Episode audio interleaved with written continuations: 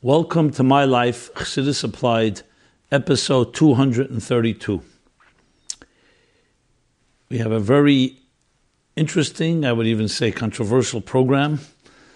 Many interesting questions and some provocative ones that have come in. So stay tuned. I hope every week's uh, program is interesting and intriguing and relevant and above all applying Chassidus. But this one may stand out a bit. We are in the week of Parshas Vayera, so we'll begin with talking about that. I will also dedicate this program, sponsored by Yecheskel Goodfreund, in honor of his father, David ben Yecheskel Halevi, whose yahrzeit is on the 15th of Cheshvan. So it's a good opportunity to welcome you all to invite you and encourage you to sponsor our programs, which is a community sponsored program. We depend on your generosity. You can go to meaningfullife.com slash sponsorships and uh, honor a program or a series of programs in, the, in, the, in honor of or memory of a loved one. And thank you for that. I should also mention that we have our meaningful my our my life landing page at meaningfullife.com slash my life where you can submit any question anonymously, confidentially. And these are the questions, of course, that I respond to week after week. You'll also find there the archives of all programs from the first program. So now we already have 231 programs of my life, episodes of my life, as well as the essays that were submitted this year and the previous years in the annual My Life Chassidus Applied Essay Contest. And with that, let us go straight to Pasha Vayera. So I've spoken about the applied Chassidus messages from Vayera, a number of them in the previous years, and to cross-reference, namely in episodes 87, 137, and 186. So you can always go there for more.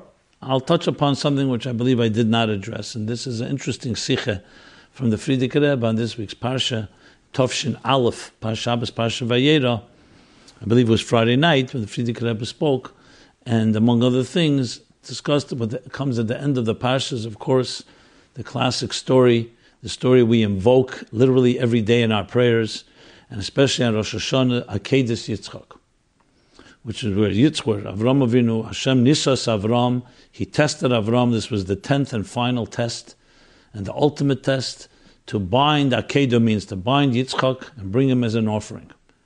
And Avram did not hesitate, and he passed the test. And of course, once he passed the test, there was no need to, God forbid, sacrifice Yitzchak. It was never the intention in the first place.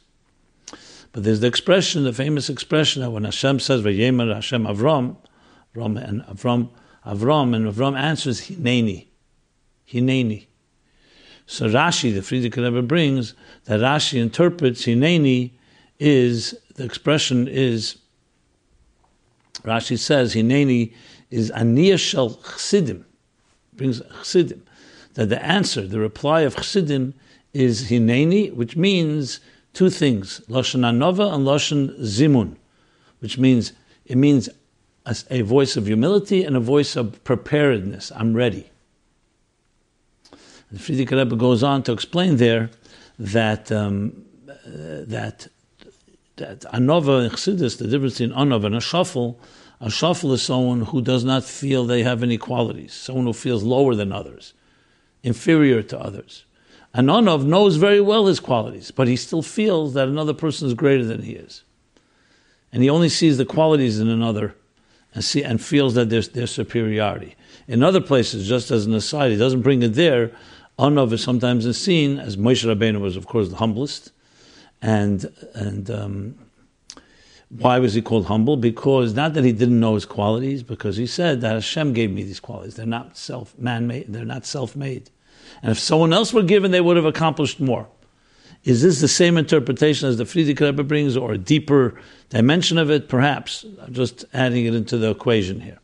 So the first thing is to be an anov, and not know that, not say you don't have the qualities. You have the qualities, but you recognize that you don't become arrogant because of them and you see the qualities of others around you even greater than your own. And the second thing is that you're ready and prepared.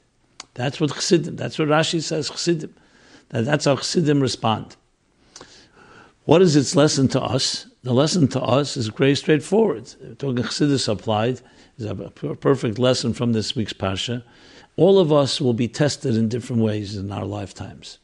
And we know Chassidus says a test is different than a birur. A test is an illusion. A test means you may think that there's something impeding you, and the truth is it's only to test you. Birurim Chassidus says is an actual challenge. It's a reality that you need to refine. You need to overcome a challenge. And the sign is a test. It's only there for the Gavra. There's no real. There's no real thing in, in your way, but it will appear to you as a serious test. And sometimes the test will be to the extreme where you'll be asked to offer something that is very dear to you. As bincha asharahafta, as bincha yechidcha asharahafta. Your son, your only son, the one that you love.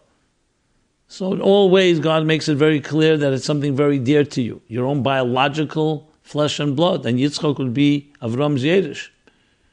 He would perpetuate the legacy that Avram had set up, as Bonav, as Bese Achrav, Lasis, Daka, Mishpat. And yet God says to him, I want you to bring him as an offering, bind him.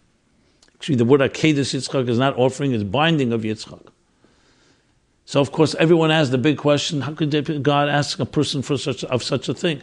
This is like it's like in the sense you could say it's like the most cruel thing possible to take a child, the only child he had with Sarah. He waited all his life. He was hundred years old when he gave birth to uh, to Yitzchak, and suddenly you're asking, but that's what God will test sometimes the thing that's dearest to you. The intention was never, God forbid, a sacrifice. There's no such concept of human sacrifices, Rahman al You don't find anywhere such a thing. And here too, it never happened. So right away, as soon as Avram passed the test, the Malach comes and tells him that to replace Yitzchak with a seh that was uh, not, not far. But it was a test to see do you love your son only simply because of your biological connection to him or because he's God's gift to you? So what happened after the Akedah? God, Avram Avinu, it infused the love of Avram to his son even deeper because it's not just a human love. We all know parents love their children, and in love sometimes we can hurt our children because we sometimes think that we know better. That means your ego, your personality gets in the way. Um, God was blessing Avram with a new dimension of love for his son. That now you can connect your son to me. That you're loving him not just because you have a natural love. That's beautiful, but that's limited to human, to human, to, to the mortal love, and it's therefore also limited to human frailties and human flaws and mistakes. But now that you are ready to, to recognize that the reason he's your son is because I gave him to you, and when I ask you to bind him, you listen and you don't say it's my son. And Avram understood this. The best proof is that just in the same parsha earlier, he prays for Zdaim, the wicked people of Zdaim, that God should not destroy the city. How's it possible? Here he's praying and suddenly here he doesn't pray. Why doesn't he say to him, God, it's my son? Because Avram understood. He may not have understood the end of the story, but he understood this was a test. He understood this was God saying to him something very profound. And he didn't ask questions and he listened. And he did it bezrizus quickly. So we will all be tested. And because of Avram, we now have the strength to not give away that which is dear to us, to recognize that that which is dear to us is not yours, it's God's gift. This can be financial money, it can be the love of our children, and that'll help us be remain honest. That when we want something for our children, we think not just what I want, is this what God wants? And when it's what God wants, then you know it will be an eternal love that till this day, we never forget the story of Akedah Yitzchak and we invoke it every day. So we say hineni, that's what a chassid says. When you're called upon, when that test will come your way, you say humbly, humility. Humility means it's not about you. That's the key thing here. And you're ready. You're ready for whatever it is that you're asked for. That's what a chassid is. Frierdiker Rebbe goes on in the Sikha and says that the, the Zayda, the, Rebbe Maharash, Frierdiker Rebbe Zayda, the Rebbe Maharash said once that the question was asked, he asked the question by the Tzemach Tzedek, um, the Tzemach Tzedek has the question, um, why by Hineni Rashi says, by Avram's Hineni Rashi t- gives a Pirush. And by when Moshe Rabbeinu was called and he says Hineni, there's no Pirush from Rashi. So I'm sure the Shamikra you could say because Rashi relies on what he, Avram said. I'm adding that. In the Sikhi says that the Alter Rebbe answered, I think it's the Alter Rebbe, maybe the Tzemach Tzedek. He answered, he answered a very interesting answer. Moshe Rabbeinu was a maskil. Avram Avinu was an avid. If a maskil is stuck in beer, stuck in pirish. For maskil, there's no pirish, there's no interpretation. And an avid is an interpretation. He doesn't go on to explain it, but the explanation is quite obvious. A maskil is a intellectual. Now, we have to understand Moshe Rabbeinu was not an Avid. We know he was an Evid Elikim. But I guess, Lefi Erech, Avram Avinu, Moshe Rabbeinu was more of a, Teira, Chochmah. And Avram Avinu is Chesed, Avid, the Avedis Hamidis. So for Maskil, there's no beard. This is what he is. Avid has a profundity, the emotional depth and of emotional intelligence that goes deeper and deeper, and therefore has a pirush, a commentary on it. That's what he says there in the Sicha many different ways you can interpret it, but there's a number of places in the Sichos that in maskil is someone, like the Frierdiker Rebbe says in one Sicha humorously, a maskil geht auf den Kopf, or auf the fis. When, you play, when you're a man in the mind, a person of the mind, so the mind is the most controlling element, and you don't have the full emotional relationship that is necessary. Now, again, this is no way saying that Moshe Rabbeinu did not have a full relationship. It's just speaking in relation, especially in Pasha Vayera, the quality of Avram Avinu, the Avid. So, with that, let us move to now some questions. And uh, we'll begin with the first question is education books on understanding children and their behaviors. Do we need secular sources to teach us how to understand and raise our children? I went yesterday with my Beis Rivka teacher training class to Torah Maseda. There we had a workshop on children's temperaments. It was based off a, secular book called Raising Your Spirited Child. It discussed nine types of temperaments, how each one has, how each can have an expression in good or bad, and explained how to bring out the good within the child who has the temperament. It was interesting because it almost sounded like it could have come from Chassidus. The Sfiris, good choices and not good choices, the battle within us. I'm sure godly wisdom is a lot more than just that to explain children and their behaviors. I'm no educated, but it bothers me that we resort to Goyish wisdom to raise our children and students. Could it be possible to write a book in the same style as raising your spirited child, only from sources in Chassidus Torah? I brought this question to you because I've seen the way you managed to show how Chassidus is so applicable to how we live in every moment. I was hoping maybe you can do the same here. Please let me know what you think. Okay, very good question. We say this, though there's an expression, chachma bagoyim taimin, teira bagoyim le meaning wisdom, God blessed the entire human race. And that's why it's absolutely possible, not just possible, we see it practical, that non Jewish scholars, teachers, doctors, professors, scientists have discovered and learned tremendous things, and we can learn from them. Teira means God's commands and God's wisdom and God's will.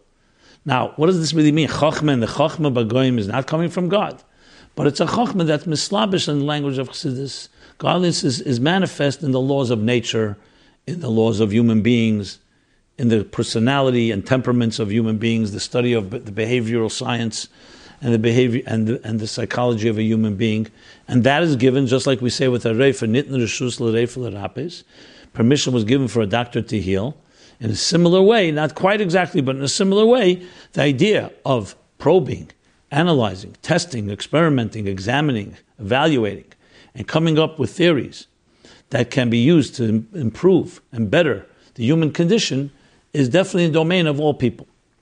So conceptually, yes, we can learn from that. And just like we can learn from mathematicians and we can learn from uh, physicists and other schools of thought, that's doable. Here it gets more sensitive when you're dealing with uh, matters of the soul. Because once you talk about the nature of the human soul, is that in the domain of Chachma or in the domain of Torah? And I discussed this at length actually in the early, early episodes of my life because I did a lot of research on this before beginning this program because this program deals exactly with that, applying Chassidus and Torah to psychological, emotional, and personal issues. Now, areas that are purely medical, we know nitnishus l'reif and that you need to go to an expert, uh, an expert, a doctor or expert psychologist, and so on. But there's a lot of overlap areas that are not quite, which we'll talk about in a moment, the next question, that are not quite clinical. So here's what I would say, and I've said this back in earlier programs, I'll soon give you the cross referencing to that.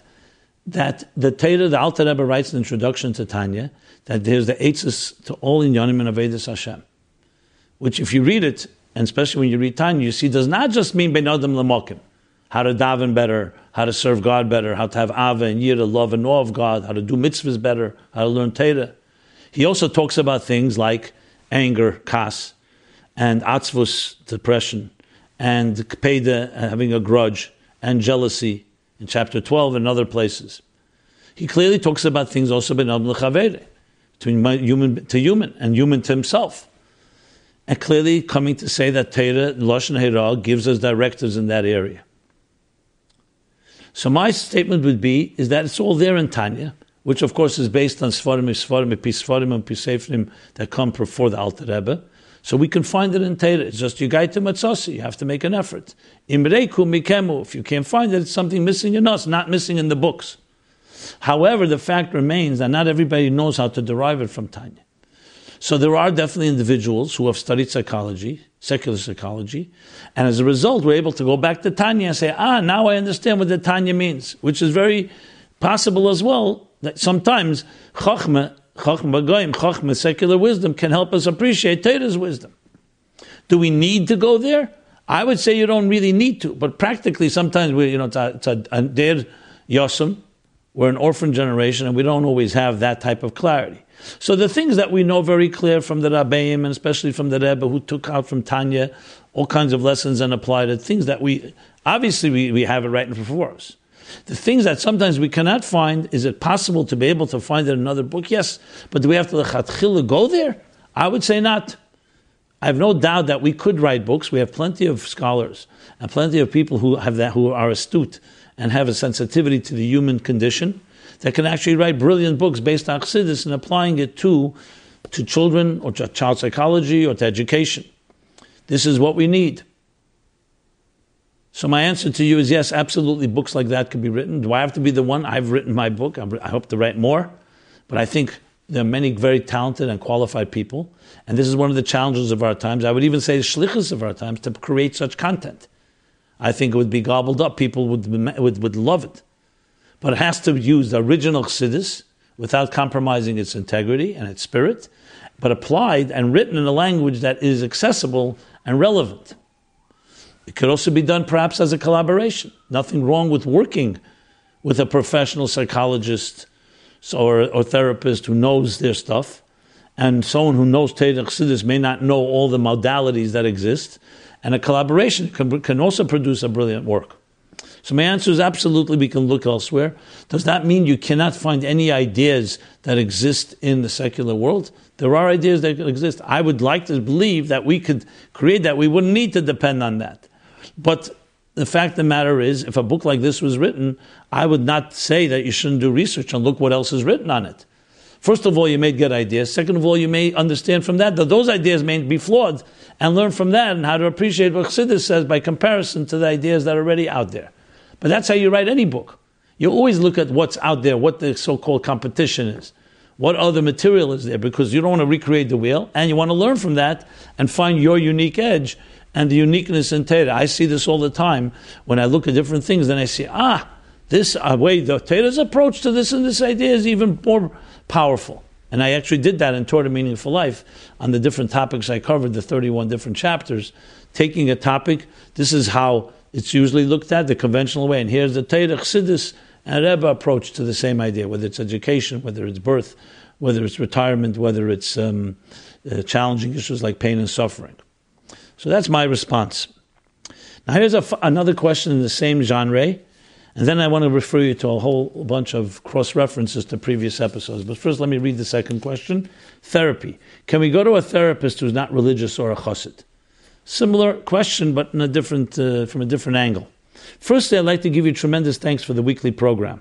I immensely enjoy watching and listening every week and firmly believe the amazing work you're doing is truly important and effective to many and effective to many people in today's day and age. Perhaps a void which has been long overdue and finally a gap being filled. So thank you. My question is in regard to someone deciding on going to a psychologist for therapy for minor issues, meaning not any real prescribed sicknesses or major mental illness, although maybe the same answer applies. Perhaps more just regular issues, which may slightly affect daily life and productivity, like self confidence, depressing outlook, anger, family relationships, siblings, parents.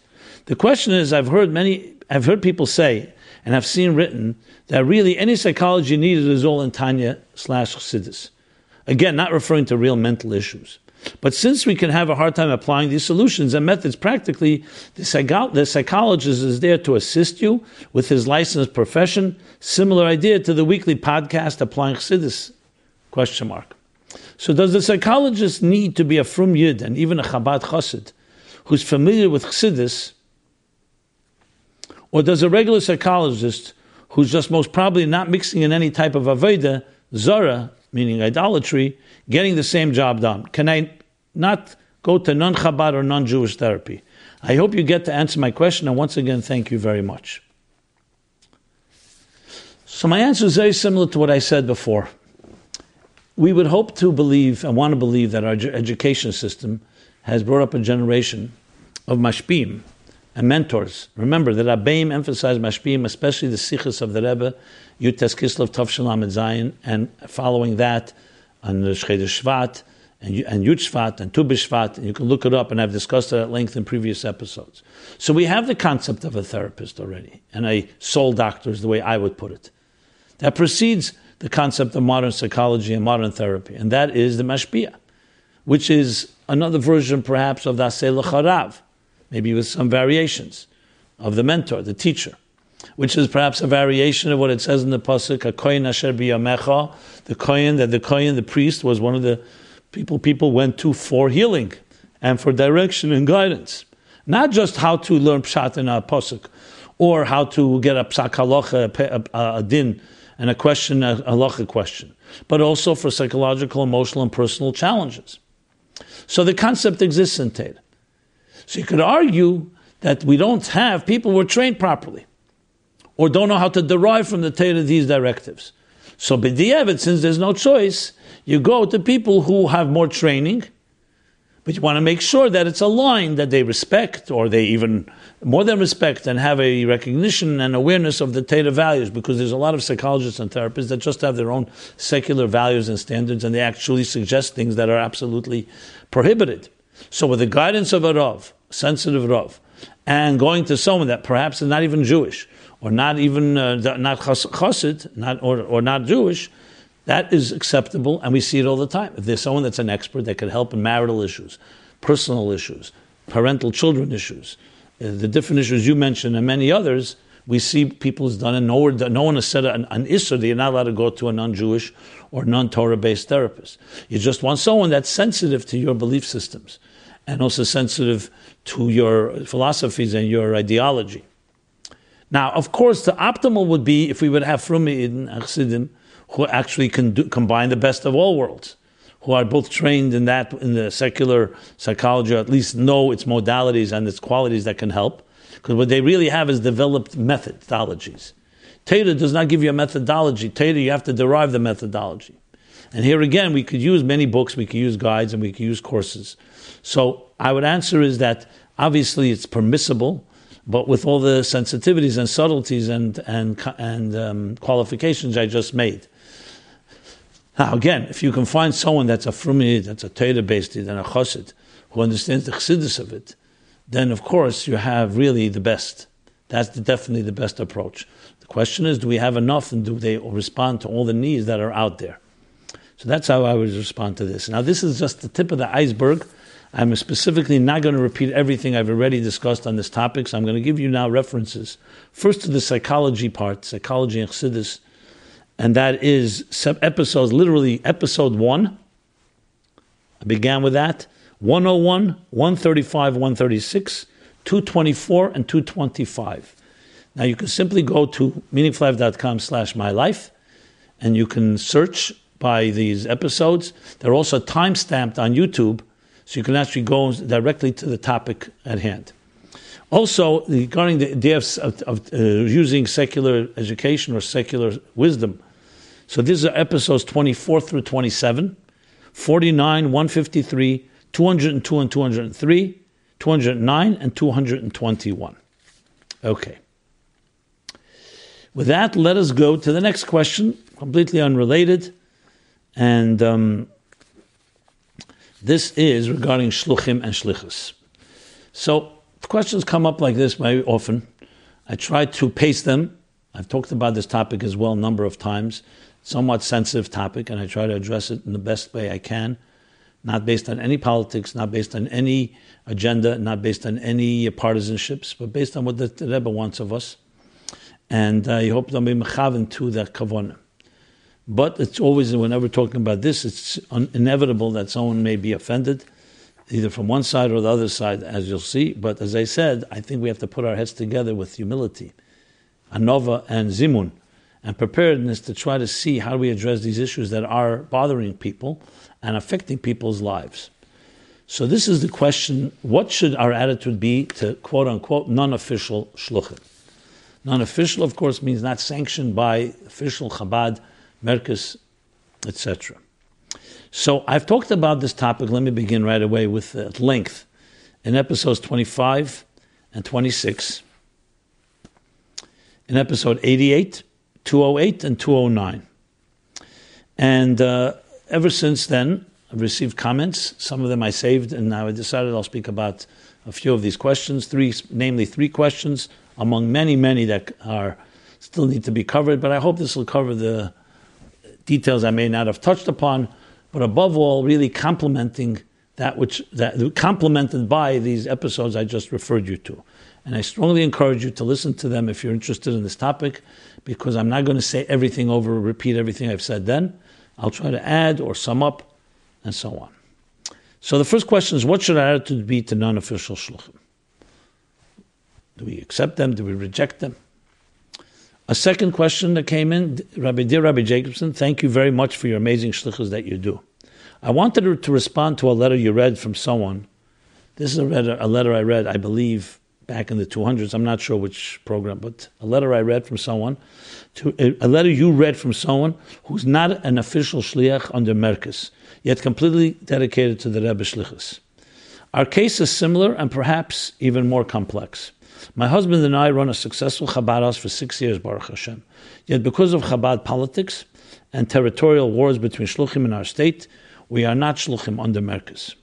It took us a while to come to peace with this and not to get discouraged with the fact that while our family is 24 7 serving as Shluchim of the Rebbe, others, on the other hand, who might not be as involved, are honored at the Kinnus. For several Kinnus is the annual international um, convention of all the shluchim and ambassadors and emissaries that come together actually in a few weeks from now, around Rosh Chodesh Kislev each year, around November time. For several years, there's a second kinnus for all great dedicated shluchim who, for formal or informal reasons, don't go or refuse to participate in the kinnus of Merkos, the official kinnus. Last year, they added a kinnus for shluchis as well, means women shluchim, and shluchis, feminine version, as well, and it was a great platform to exchange experience, recharge spiritually and emotionally. Every chassid who's involved in the Rebbe Shlichus is welcome to participate in this kinnis without having to prove a status. I wanted to encourage you in your Shlichus and to know this is a letter not to me, this is a letter to the person who wrote that they've been either, I guess, taken out of the system or they're no longer official. So this person is writing to them. I wanted to encourage you in your shlichus to know that you're not alone in your situation, and there are thousands just like you. This is this person writing. I don't, I don't vouch for that number, but that's what this person is writing. The Rebbe is the one who chooses you to be a shliach and not an organization. Otherwise, you would not be in your position today. And while it feels motivating to be honored at the kinnis, it is not what makes you a shliach. Erase the word official or not official from your lexicon because your status is not dedicated by, is not decided by an organization, but the Rebbe himself. And if you're serving as a shliach, the Rebbe chooses you. The Rebbe chooses you. I wish there was a way to bring unity to both kinnusas hashluchim, and we would all be united together. Mashiach now. Okay. One more letter, but I want to comment on this. So, as you know, I read these letters uncensored, whether I agree or disagree with them. I want to make it very clear because I believe a platform should be had where anybody can express themselves. Obviously, I would not read something that is offensive or obscene or inappropriate. But if it's an honest, sincere um, comment or letter, I will read it. That doesn't necessarily mean I agree. If you go back to the episodes I referred you, I spoke firstly about a zettel from the Rebbe, and I think it's important to know. A note from the Rebbe that he says, establish, uh, uh, pointing shlichus is shaykh to lamlach, So the Rebbe wanted a seder, and he appointed an organization that the Rebbe himself heads and headed, and that is that appoints shluchim and make sure there's an order and it's done the right way. Can there be mistakes? Can Merkos and the people that are involved today do things that are not always correct? Of course, human beings are human beings. We're not talking about the Rebbe, we're talking about the Rebbe's people. But what I've heard, and I've addressed this as well, Merkos is working hard to try to give recourse and make sure everything is done according to Torah, according to the Rebbe's intentions. So today, the concept of somebody going and saying, I'm firing you because I, you work under me as a shliach is not so simple. You can challenge it. And you can go, like, like all Torah does, if there's a disagreement, you go to Din Torah and you have tzedlach from the Rebbe that says, go to a Din Torah or go to Azabla and bring all the tainus. And everybody, this is not a dictatorship. Anyone can do whatever they like. And on both ends. So I encourage, obviously, I, I'm, who am I? But I'm just saying, I would encourage, obviously, Merkos, thank God, is doing this, that everybody follow Torah and Halacha, and we'll be able to resolve a lot more of our issues, even when we have disagreements. Obviously, the Rebbe knew there would be disagreements, and he created a system for that too.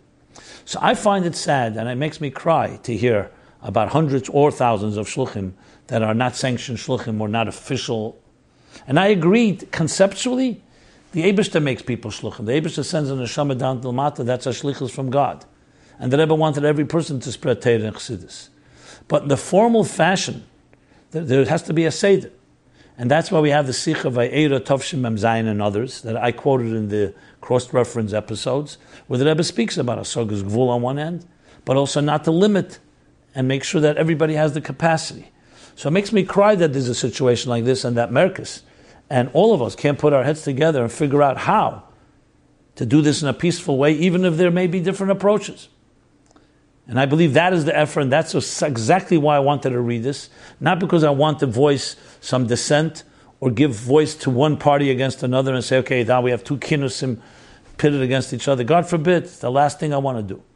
On the contrary, to, to recognize that there is this painful situation, there is a situation that we can remedy, there's no question we can remedy. People want to give their lives and giving their lives 24 7. Why can't there be a way to embrace them in some way? And if they did something wrong, fine, we all human beings, we make mistakes on both ends. Like in any type of situation of shalom bias. And if we can put our heads together and figure out a way, and maybe there needs to be some compromise, maybe there needs to be a wise approach, I think case by case. And I've seen situations where there were disagreements between shluchim for years and peace has been achieved in different cities. You can follow that. So there's hope. And the point of these letters is not to say this one's right, that one's right, but to find a way, a third approach that will resolve the issues once and for all. Can this be done? I absolutely believe it can. So I thank you for writing it, but at the same time, things have to be done in order. The fact that it's not perfect yet doesn't, mean we can just two wrongs don't make a right. We have to figure out a way. So I'm not going to tell you not to continue doing your work and leave your job. I will say is put your heads together, meet others, and figure out a way to make it work where it could be done under Merkos in a way the way the Rebbe wants. Which leads me now to the next uh, question, which is in the same in the same family, being pushed out of shlichus. This is not so much about what you said or didn't say regarding the family taken out of official shlichus all referring back again to episodes I spoke about a while back. This is more about the fact that I don't think most people understand the enormity and the ramifications of such happenings, Rachmana litzlan. Let me start by saying that I applaud and look up to all the shluchim, whose self sacrifice, humility, and service to Hashem and our Rebbe is extremely admirable and impressive.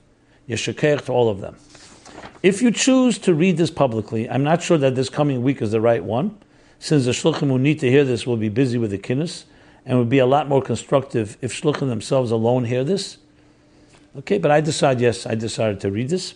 I don't know the particular story of the writer, but I could talk for myself and others. Removing someone from shlichus or not allowing more shluchim in an area that has enough room for more, in my opinion, is spiritual murder. I remember hearing words something like avoiding swallowing each other alive from the Rebbe, meaning the Rebbe painfully understood the enormity of ugly politics and how its effects also uh, its effects are likened to murder. As you know very well, the story of Chanukah is all about spiritual life and about risking one's life for Torah mitzvahs. Yes, I and my family are victims of the injustice of certain shluchim, etc. The repercussions were enormous. No, we did not give up shlichus, but the name of being unofficial has been a big thorn for us. My advice to those whom this letter fits is think a million times before you fire anyone. Yes, it is re- murder, real murder. Everyone has at least one mila that you could use to the fullest, even if that is not the reason you brought the shliach out in the first place. Take the milas of the person you brought out and use it to the fullest. Of course, I'm not referring to a real troublemaker if they exist, of which a Besdin or respected mediator has ruled on. But in general, firing someone from shlichus is not only hurting big time the person and family that you brought out, but all the people they would have brought closer to Yiddishkeit. I believe you brought sources from the Rebbe in episodes 19 and 25 regarding this important subject. The huge ramifications of not allowing more shluchim to come out when there's room for more fits under the category of spiritual murder in my estimation also. I knew I know these were sharp words, but I don't think we have a choice to ignore things anymore. Again, I think it may be more beneficial if it's read to the shluchim themselves than on this series, but I leave it up to you to make that decision. Thank you. Okay, so here you again hear the pain, and that's the main point. This is not about pointing fingers and saying someone's doing something wrong. It's not the goal. That Bechlal is not a way in general to fix things. The goal is to put our heads together We're Chassidim. The Rebbe said the Achdus from will lead us to Mashiach, our unity. And our unity in the thing that's most precious, the cherished crown jewel of the Rebbe, Shlichus itself, is, is one that is the most of all things we want to make sure is pure. Human beings are human beings, but there's recourse. The Torah gave us an approach. And the approach is using Torah, using a din if necessary, better a mediator, and if, if necessary a din or a zabla, and do what it has to be done. Obviously, go with more uh, a din of last resort if nothing else can be resolved. There's no question if people use a little chassidishkeit and a little bittel, and everyone recognizes the bigger picture that we're representing instead of just myself, with all the good l'shem shemayim kavonis, all the intentions, the pure intentions, there's no question we can find peace, and not just peace, but harmony, and work together, give nachas to the Rebbe the way the Rebbe deserves for what he's given us. So, that are that covers that topic. Go now to another topic, another interesting, provocative, and controversial topic. This is the topic of Shalaya Sani Isha. I know it sounds interesting that after all these episodes I never addressed it directly. I did address it tangentially. So let me address it. The question is, how do you explain the blessing, the morning blessing of Shalaya Sani Isha? Thank you, God, for not making me a woman that a man says every morning. Okay. And here's the detailed question. Thank you for being a wonderful resource. My question is about the bracha of Shalei Sani Isha. I know the reason given is because women have less mitzvahs and have it harder, etc. For some reasons, these answers do not satisfy me. One of the reasons is it makes me feel like davening is completely unintended for women. I know it's not an obligation, but we are encouraged to daven. But I feel like this, but I feel like the siddur is not actually written with us in mind, meaning the women in mind. Kind of turns me off of praying with a siddur in a conventional manner. Some people say shasani kiritzene, which means that you have created me as you as you've chosen or as you've willed, but it's not even written in the siddur. Why would that be? Also, the idea that slaves and non-Jews and then women, respectively, all have less mitzvahs, just feels like a not a nice thing to be celebrating, thanking Hashem for. Hard for me to articulate, but for example, non-Jews can change their status and hopefully slaves as well, but women can't. I'm having a hard time appreciating the answers focusing on the fact that we're different. I fully agree that we're different, just feel it's unnecessary to be thankful and celebrate at the women in your lives, in your, the women in your life, the, the celebrate at the women in your life's expense, at the woman's expense. Something about it makes me feel inferior, although I'm perfectly happy to be a woman. Additionally, if the Siddur was actually written just for males, why isn't that publicized and why would that be? Addition. I want to add to my question. There's something that bothers me about saying women are on a higher level, so don't need to actually fulfill, so they don't need to actually fulfill the mitzvahs. I find that apologetic. Using that same logic, is a non-Jew or a slave also a higher level? I don't think so. I'm not looking to be on a higher level, and I'm okay being different. I have a problem with the negativity of these brachas, and I find any answers that I have so far heard lacking. Okay. So first, let me give you some cross-referencing, where I've spoken about the issue of are women second-class citizens or inferior, not just based on this blessing, but based on many other seeming Torah concepts that some may think imply as such. These are episodes 11, 65, 67, 98, 106, 127, 146, 147, and 150. I know that's plenty, but this is a big topic and it deserves that and perhaps even more. So let me address this in maybe a more microcosmic fashion, but also there's no way to get around without dealing with the big picture. I'm a man, as you can tell. So, in a way, you can say that I have no credibility when it comes to this because the men, yeah, the men can find all kinds of good answers. Why don't we talk to women? So, to be very honest, um, I actually talked to quite a few women besides the ones in my own life, starting from my mother and the women in my life. I have sisters and I have family. And it's interesting to me what, they, what their response is when you ask them, So, what do you think about this blessing? All the healthy women that I've ever met, that I've spoken to about this topic, all say it does not bother me at all. Why doesn't it bother me? Because I feel very intact and very confident and very secure with my role. God sent me to this world, and I don't feel in any way second class, and I grew up in an environment that empowered me as such. And that Rebbe empowered the women as such. The blessing is a technicality. Fine, go find the reason why you make that blessing. Some don't even know the reason, don't really care. I found that to be very interesting. It didn't bother them, even though they're women.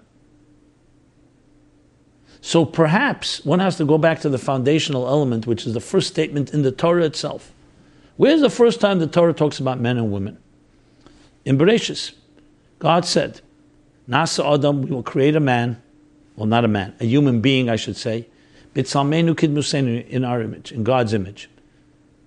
And what did he do? He built that. Zocher Nekeva Bares, and built male and female a human being in the divine image.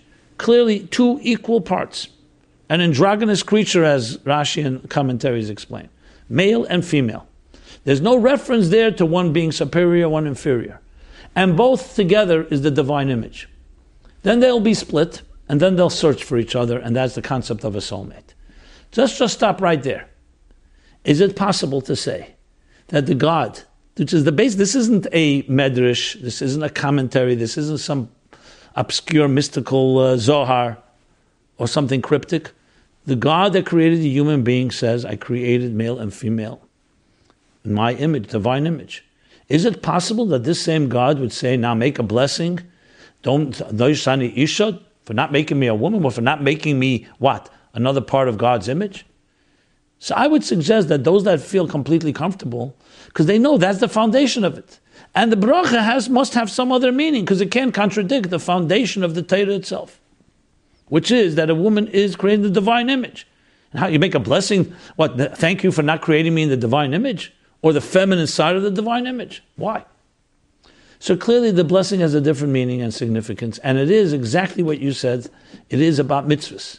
Why can't you say shasani ish for making me a man that has more mitzvahs, for making me a man who has the, the tools and instruments that a woman doesn't even need because she can connect without those mitzvahs? Why can't you just say it in a positive way? Wouldn't some come across derogatory? So clearly, and I'll answer that in a moment, clearly the one who wrote it was not coming, was not written in any way to suggest anything that's inferior or so dismissive. Like some people like to say, this blessing came from primitive times. Because anyone who, who composed that blessing has to be consistent with the Chumash that I just read, that I just cited which is that a woman is part of the divine image. So they, they didn't even have a havamina. They didn't have a consideration that this would offend someone because in a healthy environment, women would not be offended because this blessing doesn't in any way take away anything from them. So why taka not the positive? So when one answer is given. The commentaries explain why not the positive because you cannot make a bracha shasani because nuach la'adam shalei nivra mishanivra. Complete technical reason. You can't make a blessing because Shammai's opinion, which is the ruling, is that life is not pleasant.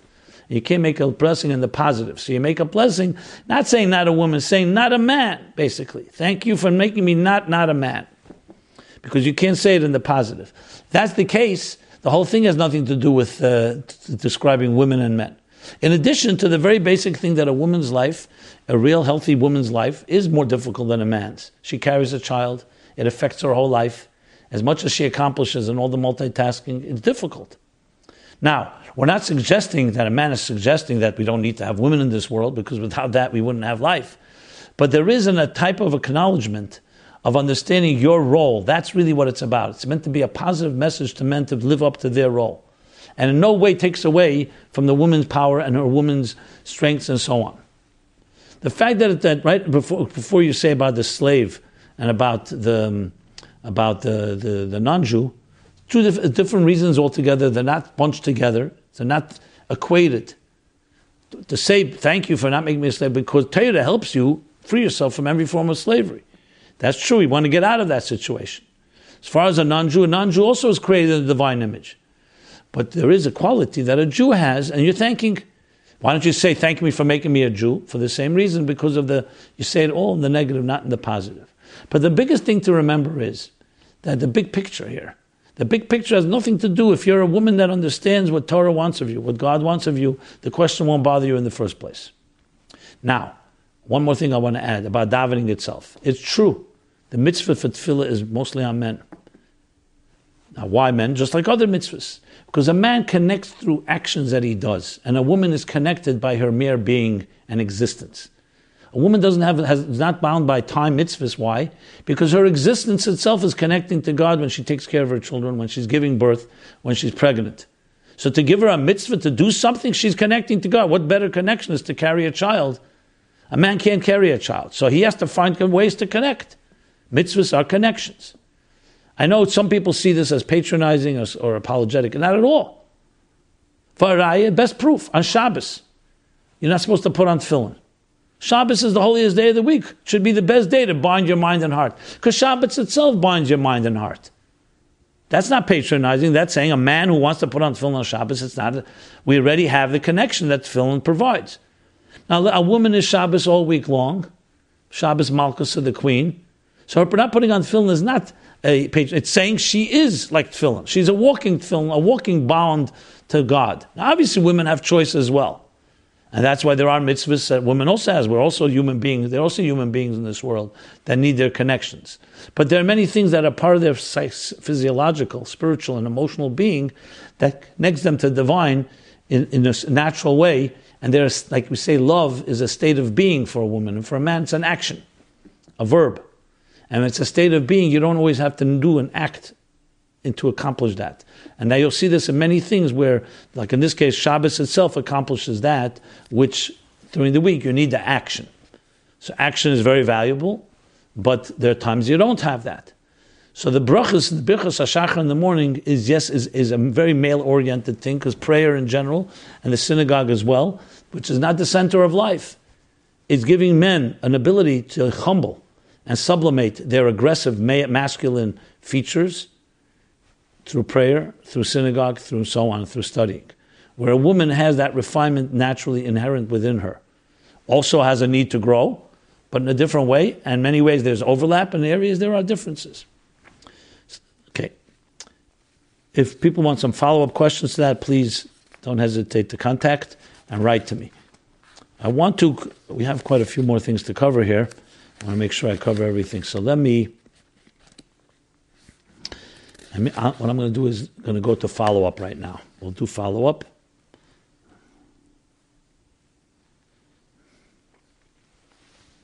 And then, you know what? Let me go the other way around. Since we're talking about women, so someone wrote a question about this past parsha that we read yesterday, Sarah, when they go to the Mitzrayim. So let me address that.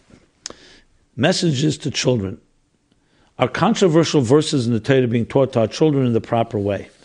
But that's preceded by another question hiding Sarah in a, in a box? So let me read. Dear Rabbi Jacobson, why is it that so many teachers of young children, particularly girls, are comfortable teaching the Medrash about Sarah, Sarai being kept in a box when Avram arrives in Egypt?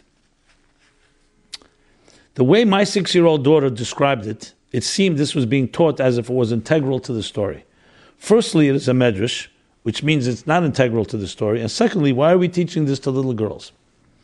Of course, it is Torah and holy, but mentioning it nonchalantly, I believe is dangerous in setting up unhealthy associations with Torah and our girls. I have similar frustrations about the zealous act of Pinchas, which is described to children, but not nearly enough attention is given to the Bnei Slavchad, which appears later in that parsha, the daughters of Tzachad that demanded part of the Yerusha of their father, showing their strength and their initiative, and they were granted that request. These women can be incredible role models for young Jewish girls. And Rashi even says that none of the women were punished for the Chet HaMeraglim, sin of the scouts, due to their desire to enter the land. We need to be more selective in which midrashim and mafarshim we convey to young girls in order to empower them from a Torah perspective.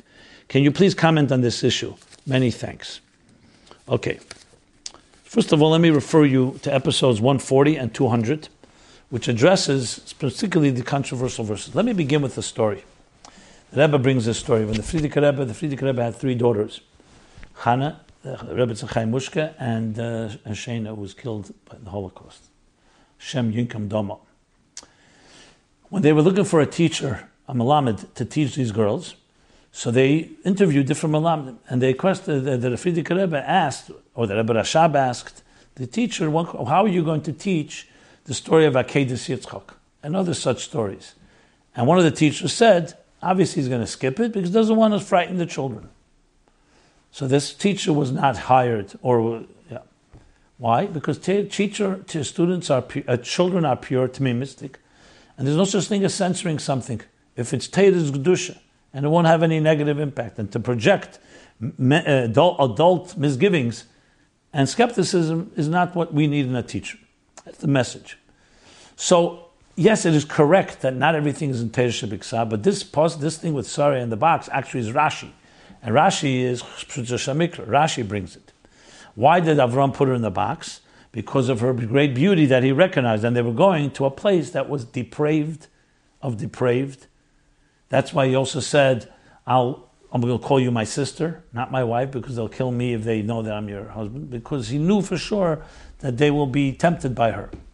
The box was meant to so-called protect her. It didn't help anyway because they opened the box because they wanted to see for taxation purposes what's in the box. So I agreed to just read something and leave children going home and saying, you know, they put girls in boxes is kind of kind of weird. If you're going to say it, a teacher should explain and give a lesson. The lesson that we have from this is not the box. He wasn't put into some type of cage. It was a way of like protection. It would be like the equivalent of like covering your face because you're going to people who may misunderstand or abuse the situation. It's a good question. Why didn't he just cover her face instead of putting her in a box? To understand why. But to explain that a, a woman's beauty is so pure, so beautiful, that sometimes that's exactly what tznius is. Tznius is not is the respect of the dignity of something. Just like we put the aron in the Kodesh and we put in a box the luchis. Why do we put in a box? Why do we put the box in the Holy of Holies where nobody could enter? Not because of anything to be ashamed of. The contrary, it's so pure that an impure world has to be has to like not be able to contaminate it. So if someone gave such a lesson and taught the girls, and for that matter, boys as well, and saying, you know, your beauty and your sensitivity and your vulnerability and all that you exude we live in a world where sometimes we need to know that there's a world that's toxic and not everything is holy. So we, in sense, keep things that are holier so called covered. Then you can explain it quite well instead of thinking of it purely as a box box. That's how I would go about it. So I agree that we need teachers who know how to do this and should do it and just, just shouldn't read something just because it says it. Now, as far as in general controversial, as I said, if you know how to present things, even the most controversial things in Torah can be explained. Torah is Torah's chesed. It's a blueprint for life. It's a lesson stars in life, and it's wisdom and insight and understands the human condition and is the way God wants us to live. Some things are controversial. We're not going to go through everything right now, but everything can be explained. You just have to know how to explain it. And if you can't explain it, find someone that can. So it's true the Bnei Tovchar is a beautiful story that should be shared, especially with girls and women today. But even the story of Pinchas has lessons as messengers as well, which I'm not going to go into now because that's not the immediate question. Okay. With that, can we now go? Let's see here. I'm going to move the follow up to next week because of time. I'm going to do the Chassidus question. The Chassidus question is what is the attitude of Chassidus Chabad to the Ramchal, Rav Moshe Chaim Luzzatto, and his Mesilas Yesharim? That's his classic work, even though he wrote many, many, many works. Why are they not heavily accepted in Chassidus Chabad? Very good question. Okay. So first, a little history. The Ramchal basically lived approximately born something like 50, 60 years before the Baal Shem Tov, and passed away right before, right after the birth of the Alter Rebbe. I believe in Tov Kuv Zayin is his, is passing. He wrote many, many books, and in his lifetime he was controversial. The Rebbe, I believe, once said, Amod Mensch, Amod Nerid. He had his own customs, his own ways. And actually, in Italy, where he was born, he was forced because he began writing Kabbalah and wrote that a Maggid was coming to him and preaching and telling him, revealing to him secrets. This was seen as controversial at the time, especially coming in the wake of Shabtai Tzvi a century earlier. So he was forced actually to recant that or to hide those books. There's different, different versions. He tried to find people to be sympathetic. He ultimately left Italy and moved to Amsterdam. But on his way, he also tried to find sympathy, and it wasn't that simple because people were very skeptical. I'm talking about authorities. So even in his time, he wasn't that. It wasn't so. So um, he was controversial. Now, what he writes is not necessarily anything controversial. A brilliant writer, and, uh, and has tremendous ideas in his Svarim, including, of course, Mesilas Yesharim. In Amsterdam, he had a little more sympathy to him and they were a little more published. But over the years, his books remain. Some of them were burned, they say, some got lost, but we have many of them. And they were embraced, interestingly, by the Mussar movement, including by the Gra, but not by Chassidus Chabad in any prominent way. The question is, not embraced or also rejected? And here you have an interesting combination. We see places where Mesilas Yesharim is actually cited, and you'll see in this interesting parsha about it in a moment. And his Sefer Cheker Mukubal, which is the dialogue between a philosopher, philosopher and a Kabbalist, is actually cited a number of times by the Tzemach Tzedek in Eira Teira and by the Rebbe Maharash. So to say that he is um, off limits, like but there are those that are off, the Tzemach Tzedek would not cite him even though we don't have other citations except that Cheker Makubal about Esesfiris, but you wouldn't cite him at all if he was not a, a, person that you could cite. It's not like one book you could cite, the others you can't. So you see from that. Now, in the Kutei Teira, actually, in original printing, in Tzemach Tzedek, it says Mesilas Yesharim in Parsha Bamidbar, the mimer of, uh, in, in Parsha Nosei, the mimer, the Chof Omid Beis. However, it was later taken out by the Rebbe Rashab. And you could see it in the back of the Kutatera, on Chofam Beis, you'll see that Rebbe Rashab takes out the word Mem Samach Yud. So it says there about Tad and Mevil de Kedusha, and it says I am Bereshis Chachmed Alter Rebbe, which could be maybe the Tzemach Tzedek wrote in the first place, probably. But in later prints, it was taken out. I've tried to find out why and um, I've not come to the bottom of it, but you definitely see that fact. So you see from that again that you can't say that it's completely off limits. My, my, my thought theory on this is that you know there's a thing called Chassidus Chassidus and Rebbe Chassidus. Rebbe Chassidus is obviously Divid Elikim Chaim coming from you know, coming from Lamaila. Chassidus Chassidus is Chassidim who wrote Chassidus with their seichel, seichel anushi. And it was very often looked at somewhat questionable, not because it's wrong, because like how could you compare it to original Chassidus? Or Kabbalah like the Arizal. So the Ramchal could perhaps be seen as a Chassidish Kabbalah, Makubal.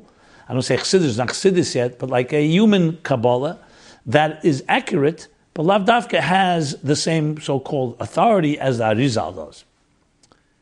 This, I've not seen this, but I'm just throwing that out as a possibility based on. Now we do have. I will just cite a few a few sources that we have. We have a letter from the Rebbe.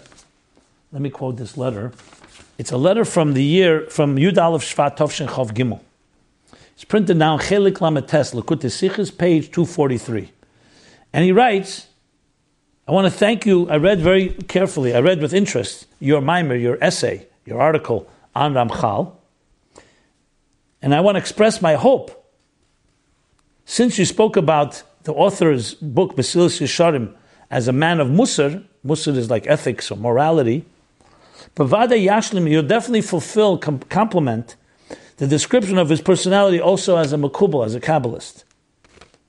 Even though Mesilas Yesharim spread and was just became more known than, than his Kabbalistic works, but definitely there are works of Kabbalah that are worth uh, getting a, a unique, a specific description, especially in our times, where to, to, to, our, to our dismay, there are Sefarim and Seifrim, there are books and authors, Mekarab, who explain the wisdom of Kabbalah and also Chassidus, everyone in their own, with their own way, Kiyosha whatever he likes, without really being accurate.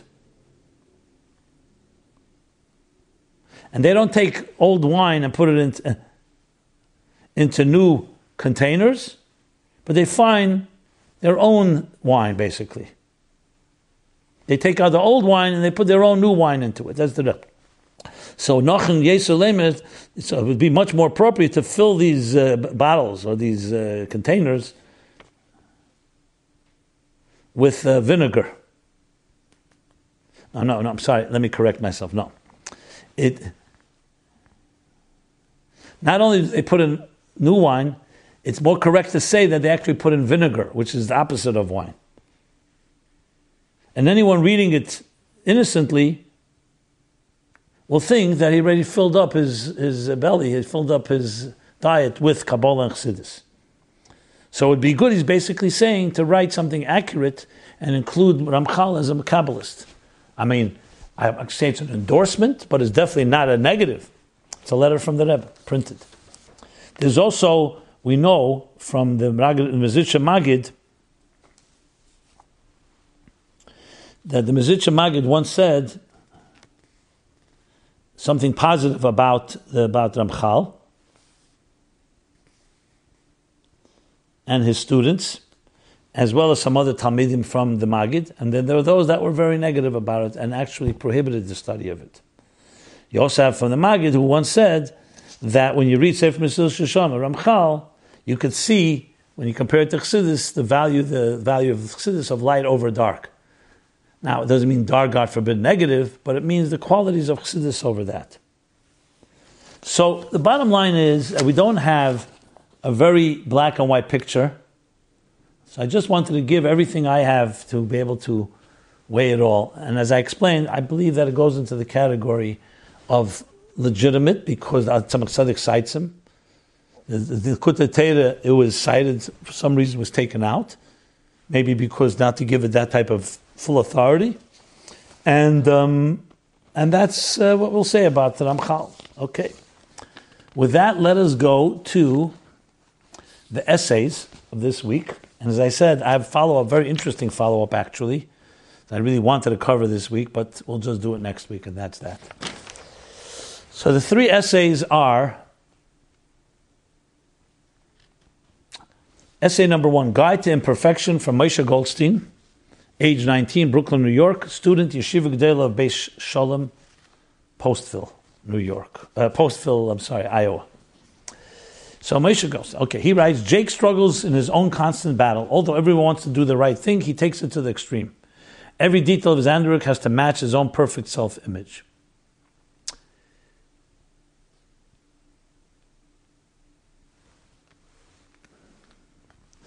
uses this as a case study of what this um, essay is about is that perfection is our enemy. And goes on to explain that when you set yourself up for perfection, you will perfection you will always be disappointed. And that the essay, on the other hand, continues to a guide to imperfection, which obviously minimizes the role of the ego and these extreme expectations and improper motivation and the collapse that follows. And instead, to realize that each of us have our imperfections, and you want to recalibrate your life, he says through meditation, avoiding precision from the start and perfection, resume after disappointment. And that when you're able to do that, you have a different, much more realistic expectations and much more likelihood of success. Well done essay, addresses a very good point with a lot of footnotes and sources. Thank you for that. This essay and all these uh, new essays as we read them are posted week by week at meaningfullife.com slash my life, the essay section. You could also receive it if you subscribe to Meaningful Life, to our newsletter, to our different offerings. We'll send you a notice when these new essays are posted, as well as other benefits. And I definitely encourage you to subscribe. It's free. You get this and other different resources that we are building, new exciting things coming up, as you'll, you'll hear from us. Essay number two is Das, Power for Change. Meir Arad, age 36, Israel student, Manhattan High School for Girls. Student, okay. The question is no, no, my mistake. There's a mistake here.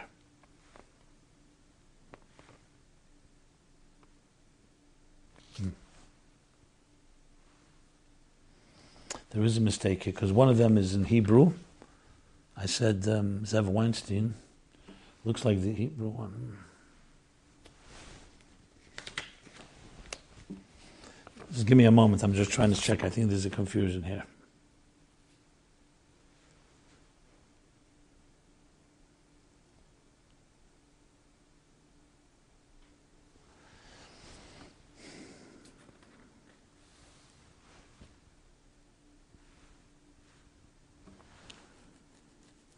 I think this one actually, Das Power for Change, is Zev Weinstein, 49 Brooklyn, New York.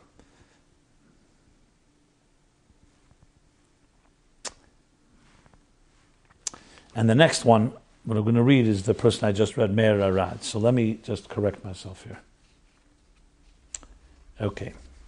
So that's power for change. The question is, why is it that, that there are so many things that we know, especially things that can, can and definitely will make our lives easier, happier, and more productive, and yet we just can't bring ourselves to do them? In other words, the challenge of implementation, execution, and goes on to explain how Das, beyond Chochmah Bina, has that power to do that, to be able to take an idea and execute and bring it into action. With all the challenges involved, what is das? Das is the ability of a person to learn something new in such a way so as to experience it and thereby be a changed person because of it. And goes on with a few steps of how you actually take das and use it as a tool for this purpose. Power to change, for change. Okay. Essay number three is in Hebrew, and that's called Change Begins in the Mind. This is Meir Arad, age 36, Israel and I'm going to check if there's any discrepancies here, but bottom line, this essay is the power of the mind. Very well done essay. I really enjoyed reading it. It's in Hebrew. And it talks about there's two parts to a human being our behavior and the reasons for our behavior, which is our attitudes. And that's far more important because that's what shapes who we are. And goes on to explain Chachma bin Das in somewhat of a, I would say, a creative way, with Chachma being fun- fundamental principles, Bina being Tavnos means development of ideas, and Deis are um, established established mores or established um, axioms in a person's life. It goes on to say that if you want to create change, you need to change things not on the behavioral level, but on the mind level. So, of course, using Chassidus Chabad, which is the essence of Chabad, is to do exactly that. So another well done essay. And again, all these essays can be read online or received in your inbox. And with that, let us conclude this My Life Chassidus Applied episode 232. I encourage you again to help us in any way you can by sponsoring, by donating generously at meaningfullife.com slash sponsorship. Everyone should have a very blessed week, a Vayedu Dika week, a Vayedu Gilia Lakus, that just like God appears to Abraham, He appears to the Abraham within each one of us and that we should fulfill our mission, Hineni, both with the humility necessary and the preparedness ready. We are ready to take on any challenge. And until next Sunday, we're here every eight, Sunday, 8 to 9 p.m. Everyone have a very good week. Thank you so much.